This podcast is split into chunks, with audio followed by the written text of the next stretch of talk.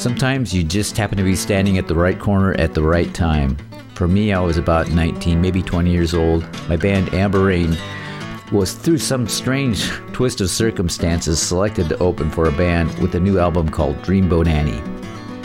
That's where I met guest Steve Fossen, bassist of a band he essentially put together, starting with a band called The Army and then Whiteheart. And then they were called Hocus Pocus and eventually Heart. Over 40 years and millions of albums later, here is Rock and Roll Hall of Fame inductee Steve Fossen, and here's Heart.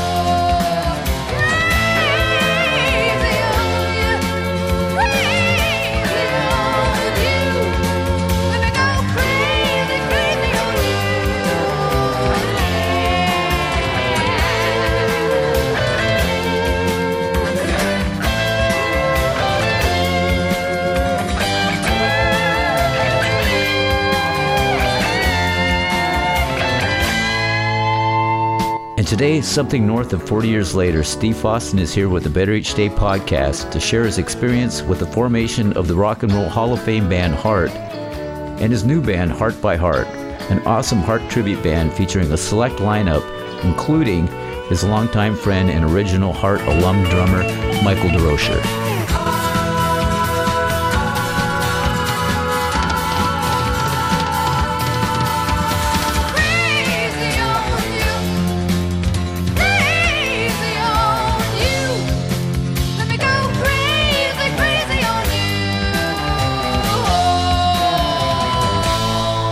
Right. Yeah, love Whidbey Island.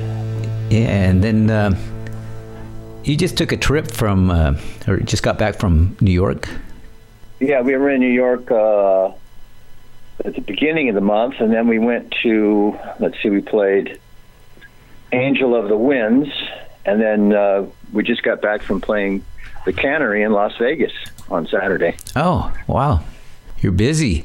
Yeah. And the last time I last time I talked to you, you were planning a trip to Cabo, I believe. How was that? Oh, it was fantastic. Uh, we we go there usually every uh, Christmas. Hopefully, you know, close to New Year's or through New Year's too. And uh, this time, uh, Mike DeRosier and his son came with us, and we had uh, you know several other friends that uh, we know through the music business and everything. So there was about fourteen of us that were partying and having a good time. Does uh, Sammy Hagar still have a place down there? Yeah, that's the Cabo Wabo. Yeah. Did you go there? Yeah, yeah. We know the uh, the Cabo Uno band. Oh. And uh, they, we got Mike and Summer and I got up and jammed with their guitar player. We did Barracuda and rock and roll on Friday night, and it was packed, and people just like were just they got up to the front of the stage and just it was like a concert. I bet it was awesome. Yeah, it was fun. Let me, let me ask you about your gear. What do you play through normally? Okay, uh, well, I have a vintage uh, Fender jazz bass that I play. I also have, uh, well, I have a couple of those, and then I have a vintage. I also have a couple of vintage uh, Fender precision basses that I play, and they're all four strings, of course. Mm. And uh, I have a cord that goes directly from my bass right to my amp, my Ampeg SVT amp. Okay. And then I, I, I have a, a, variety of speakers that I use, but I normally use a, uh, it's called a, a SVT 210 AV. So it's just two tens and a, so it's a tiny little cabinet. It's about the size of an SVT head, but you know, it's only 13 pounds instead of 85. And uh, that's what I play through. I mentioned this last time I talked to you. My band opened for Heart. Oh gosh, right after Dreamboat Annie came out. I I recalled you didn't have any pedals back then. Have you ever used any pedals? Well, yeah. Um, there, you know, I have on and off over the years. Like I'll have an octave pedal sometimes, and I like using a. Uh, uh, it's an EBS octave pedal, and I use an EBS tremolo pedal occasionally. Um, uh, let's see, what else do I use? That's about it. The, the, rest is your brain and your hands, and yeah. Well, I, I've got a technique. I, I, I use a pick a lot, so I have a technique where I palm the strings. Yeah. So I can I'm down by the bridge, so I can I can make it you know kind of do my own self compression, depending on you know what my sound's doing and what songs we're playing and stuff. It sounds like heart by heart staying busy. That's good to hear. Are there any repercussions with the heart band people? Do they ever, you know, question what you're doing or? No, actually, we've heard through the grapevine that uh, Ann is. Uh, she doesn't, you know, she's happy that Mike and I are out there and having fun playing heart music. And you know, we look at it as, you know, we're part of the Heart franchise anyway. You know, Mike and I, of course. Yeah. And, you know former members and everything. But you know, when we go out, we promote you know the sales and downloads of heart music as well, and we keep the you know the music and the and the and heart in in people's hearts and minds. You know, so I think we're doing a good job in that respect. Yeah, I would think it would be only only good things. Yeah. You ever been walking? I think so. I mean, yeah, it's not like we're we're doing anything that we weren't a part of. I mean, Mike and I were very instrumental in you know the parts that we came up with in the studio, and you know the arranging and vibe that uh, that Mike and I and Howard and Roger had when we played together. That that made the songs what they were back in the day, and then obviously the Rock and Roll Hall of Fame recognized that and you know inducted all of us into the into the Hall of Fame. Way awesome. So the creative part of the songs, where did the songs usually come from? Well, sometimes uh, band, the band would be jamming at uh, rehearsals or uh, sound checks or something like that. and that's how Barracuda came about. It that was mainly uh, Roger and uh, Mike DeRosier, and Mike DeRosier actually got songwriting credits for Barracuda.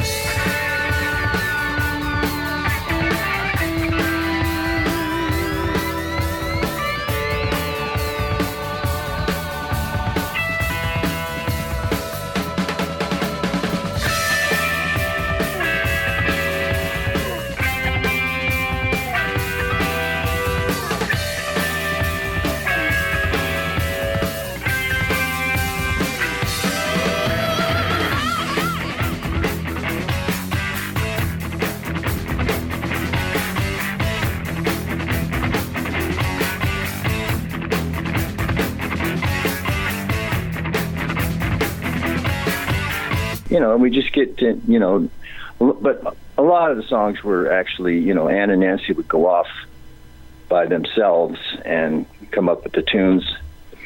They kind of learned after a while that if they they did too much around the the rest of the band, then they kind of had to split up the songwriting credits. yeah, yeah, that's so they they'd go off and and come up with you know the bulk of the song, and then they'd come back, and then we would just make up our individual parts, which you know, which which at the time was great. What in record companies, what they have is uh, artist royalties, which is a nod to the people that were in the studio create, you know, helping to create the, the music. So uh, Mike and Roger and Howard and I, we shared, along with Ann and Nancy, artist royalties. So, and we still get, you know, our same share that we've always gotten. We still get those today and the royalties that are generated in this new era of uh, streaming and downloading and all that kind of stuff. Yeah, that's interesting. You ever at like QFC and some of your music comes on, you lean over to the little old lady next to you and you say, "Hey, I can play just like that guy." I'd like to, but no, I but we do. We do like uh, there's a QFC near my house, and I'll go in there and occasionally hear you know Barracuda, Crazy on You, Dog and Butterfly. I hear them all the time. Yeah, yeah. And uh, yeah, it's it's quite gratifying. I worked retail. Uh, at a bass shop down in Pioneer Square called Bass Northwest for 10 years, and we had like uh, classic radio on all day. And, you know, inevitably during the day at some point, uh, there'd be a heart song coming on. Always. Which, which was nice.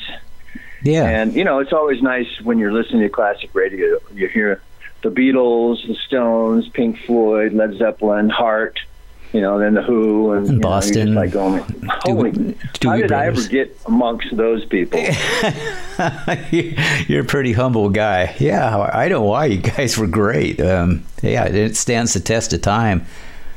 Yeah, it sure does. And you know, we're really grateful to classic uh, radio because they've really kept heart, you know, in in in the ears and the in the minds and the hearts of people all these years, and they still play us to this day, which is really great.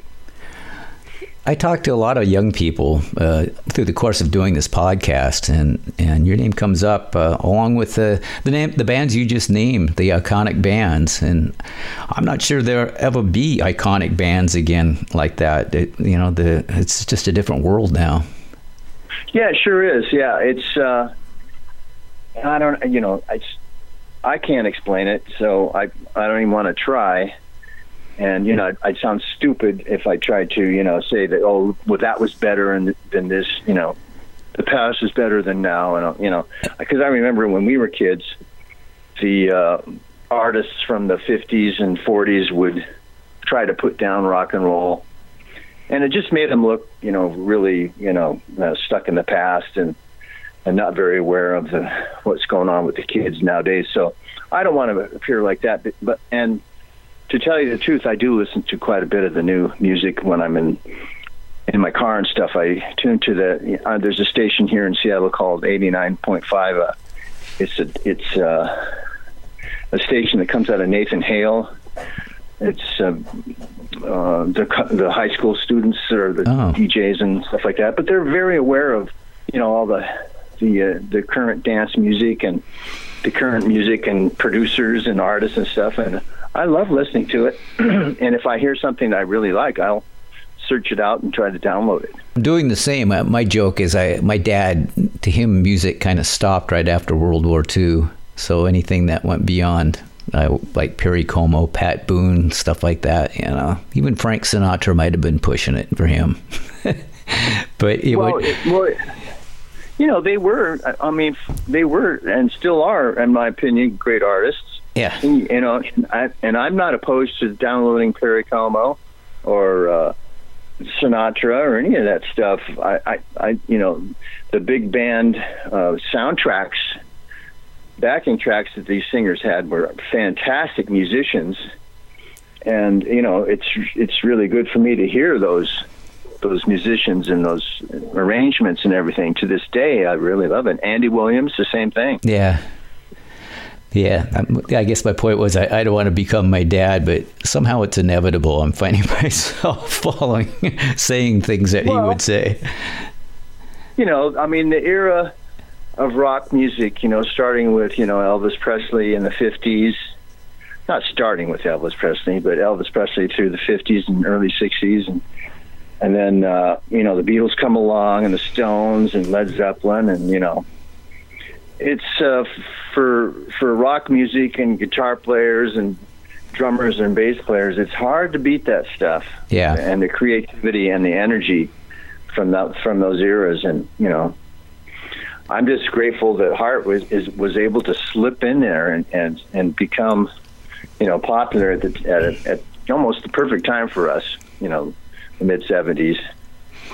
It was, and I think all the things that we were talking about are a matter of timing, and it's hard to control timing. Really, it's a lot of that's just left up to uh, the roll of the dice, I guess, in a lot of ways. But yeah, well, you know, I tell everybody that Heart. I mean, we played so much back in the day. You know, we played clubs, and we, you know, back then clubs you'd pull in on a Monday or Tuesday, set up your gear, and then you'd play Monday, Tuesday, Wednesday, Thursday, Friday, Saturday. Mm-hmm and then sometimes you get Sunday off, and then you'd do it all again the next week, and we you'd play someplace two weeks in a row, so you had a chance to really hone your your sound and your uh, live performance and and learn how to play together and keep the energy going, you know, for hours at a time. And I mean, bands don't get that nowadays because uh, they'll pull into a a, a venue, they'll get a pile their junk in the corner for you know half the night, and then they'll pile their stuff on stage and do a 45 minute set, and they're and then they're gone. You're done. So in order to get that those 10,000 hours of playing together, they have to rehearse all the time. Well, that's not the same. To, yeah, people need you know they got to make money, so they're everybody's got a job. They're doing other things. They have lives. They have you know girlfriends, wives, kids. So it's really hard to get that uh, that kind of concentrated effort and and uh, practice time and performance time like we used to have when we were you know when we were coming up through the ranks. What got you started? What was the first concert you went to? Jeez, uh, probably the Kinks. And oh, really? Back at the Coliseum, back in the day with the Kinks, and I think Jan and Dean. and, cool. Yeah, the Beach Boys, uh, the Seeds. Yeah, you're pushing too hard. Kind of yeah, pushing too hard and all that kind of stuff. Sam Sham and the Pharaohs. Oh wow. You know, they used to have those shows where they'd have ten or twelve different acts that would come out and play twenty minutes at a time, and uh, you know we would go see them.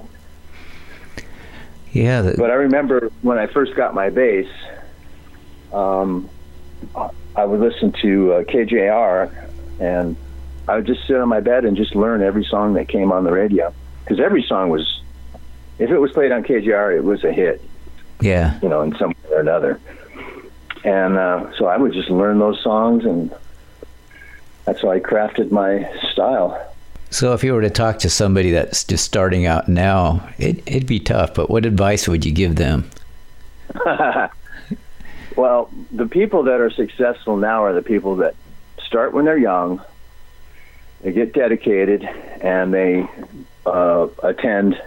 You know, they they they do the schoolwork. They they do it. Uh, they do it through. You know, they get taught, and they they learn how to read music, and they learn how to, you know, arrange music, and then they go to a performance school like Berklee or something like that in Boston. So they they you know they figure it out. And I don't know. It's just we we did everything by memory when yeah. I was a kid. Yeah. By ear. And then if you yeah by ear. you you write the chords down in chord symbols like you know A D E and you take that to the rehearsal and it's done by yeah basically by ear that's exactly it and I you know I still play by ear and uh, you know when I was younger I took the trumpet and I could read music and all that kind of stuff. And so you're a trumpet you know, player. Was, yes, but when I, uh, you know, I thought I took trumpet for a few years, and I was, you know, I was fairly decent at it. But then I thought to myself, gee, you know, trumpets are square, which they're not. Trumpets are really cool, but I, you know, being a kid, I thought trumpets were square. I needed to play. I wanted to play rock music, you know, so. Yeah. I put down the trumpet and forgot all the how to read music and everything. And then a couple years later is when I got my first bass, and I don't know. I just got a uh, a, uh, a Mel Bay book that had the you know t- taught you how to tune it up, and then taught you where all the notes were on, on the whole uh, fretboard. and that's about. And then I just started, you know, uh, learning the you know the the the chordal, you know, what makes up a chord and all that kind of stuff, and and figured out how to fit my bass lines into, you know, the chords that the guitar players and keyboard players were playing and stuff. Little bit of theory. So, did you like learn with Roger Fisher?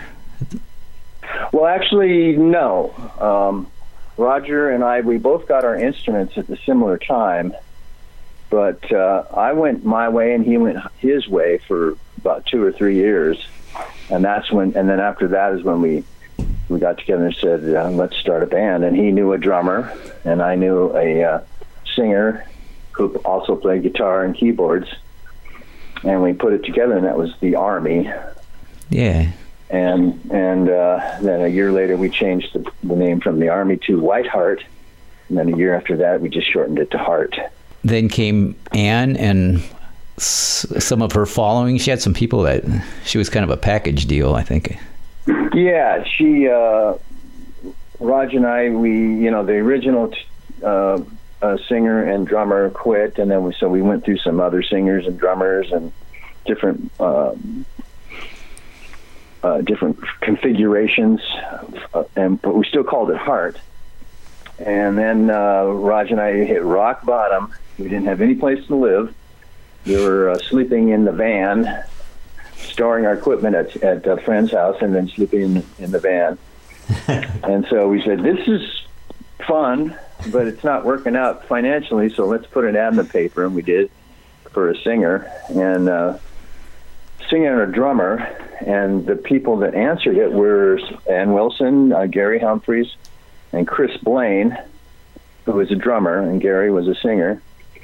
And uh, we went over to uh, Chris's house and we had a re- little rehearsal. And we said, "Hey, this is going to work." So we put together, you know, four sets worth of material, and we went out and uh, started making money. And that was, and we called that band Hocus Pocus. And Hocus Pocus toured around, uh, you know, Washington, Oregon, Idaho, Montana for about eight months. And during those eight months, uh, and uh, met and fell in love with uh, Mike Fisher, who was Roger's older brother. Yeah. So at the end of uh, December, we we decided that uh, maybe it would be a good idea to emigrate to uh, uh, Canada and to Br- Br- British Columbia because that's where Mike lived. He's and he lived up there, and he said that the uh, economy was booming up there, and down here in Seattle, it was the end of the the Vietnam was wind Vietnam War was winding down, and the economy down in Seattle So- was shot. Early 70s. Yeah. So so we uh, we emigrated up there. We got a uh, the other guys in Hocus Pocus decided not to come, so we got a couple of Canadian uh, musicians, and we started. And we renamed the band Heart, and uh, we started playing in you know the Vancouver area, and pretty soon we were one of the top bands up there, and we did a lot of work up there. And then all of a sudden, Mike Flicker from Mushroom Records heard about us and had us come in and do a demo. And from that demo is how we uh, we got the record deal with Mushroom Records. Was that the first female vocalist you'd worked with? Yeah, it, yeah, it was. it wasn't But we, you know, we didn't really. Uh, at the time, it was. I mean, I never really went, oh, female and male, and always, you know, I just looked at at Ann and as a fellow musician. yeah, she's good. That was good. yeah. Yeah, and I, you know, I, the fact that she was female was neat because it opened up songs like uh, Dusty Springfield and Janis Joplin and stuff like that. But she, she loved the Beatles, so we did. She would sing uh, "The Long and Winding Road" and stuff like that. Yeah. Also, she, I mean, we had no. She had no problem singing male songs, and we had no problem with her singing male songs. I mean, she was just a good musician, good singer. So whatever she could sing and wanted to play was fine with us. I remember you guys closed with rock and roll, of course, Led Zeppelin, and uh, Harry Nilsson, Without You. Yeah, So, and they were great. Wow, they were super encore songs. yeah. Well, Heart by Heart does both of those too, but Oh, cool. We normally do rock and roll by Led Zeppelin, but but we have done, you know, without you in the past, but we haven't done it for a while. But we every once in a while at rehearsal we'll bust it out. It's a great song. So, where are you? You have a big uh, schedule coming up for Heart by Heart, or what's going on with you guys? Well, we, right now, uh, Summer and I are getting ready to go meet with a uh, uh, a national booking agent, and uh, you know discuss stuff with him. And you know we're hoping to fill up this year, but this year is uh, you know we're you know it's slowly starting to fill up, but uh, you know we have some really good irons in the fire that I can't really talk about. But yeah, it's it's really That's exciting. yeah yeah. It is. It is really cool, and you know the way Heart by Heart has evolved is very organic, and uh, we've had a lot of good luck. I mean, I've, I've always said that that you know any success, basically by in any field by anybody, is you know a lot of hard work, a lot of preparation, but there's also a, a big luck factor involved. And Heart by Heart's had a lot of good luck, and. Uh, good fortune and we've been able to be at the right place at the right time and then when we get this opportunity we deliver so it's, it's all good That's cool. Last time I talked to you, we were kidding around about the. Uh, when I opened for you, it was in Hoquiam at 7th Street Theater, and you mentioned the, the skating rink, the Harborina is what that's called. So you've played at the Harborina? yeah i remember we you know you, you go over the bridge and you see the harborina on the right down there and you go like how do we get down there Yeah. so you know I remember, you know we were driving around for a while trying to find that place but yeah we played there you know back in the uh, in the day I, I don't think hocus pocus played there but i think it was before it was back probably the original you know maybe it was even whiteheart maybe back in those days but it wasn't Army. could have been army could have been A lot of good bands played there. You remember Don and the Good Times, uh, Fragile Lime was another Yeah, Seattle well- band, Sonics. Yeah, well, Don McKinney, the singer, he was that he, the, the song was not named or the band's not named after him because there's another Don, but he was the singer, Don McKinney. He was he managed Heart for a while. Oh, really? And, yeah, and then a couple of weeks ago, um, I noticed he was on Facebook, so I friended him, and I, you know, private messaged him and thanked him for all the stuff he did for us in the early days, and you know, he was a big influence on my playing. By you know, because he would listen to me, and then he would say, "Well, I think you should. It'd be nice if you could connect the notes here and all that kind of stuff," and it kind of uh, helped me along, and I was real grateful for that. So I let him know. Sweet. Well, Yeah, well, this whole this business is you know it's all about you know acknowledging the people that help you. So yeah, I think uh, being gracious is a pretty important thing. It's been a pleasure again. all right, All right, we'll talk later. Bye bye.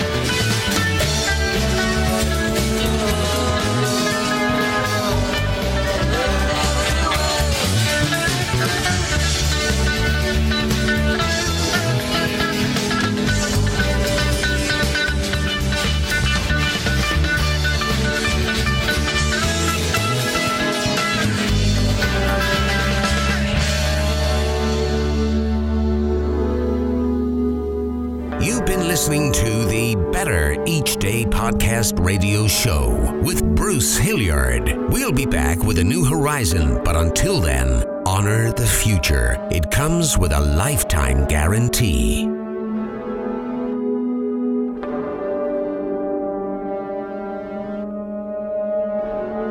and we're all just trying to make the next day a bit better.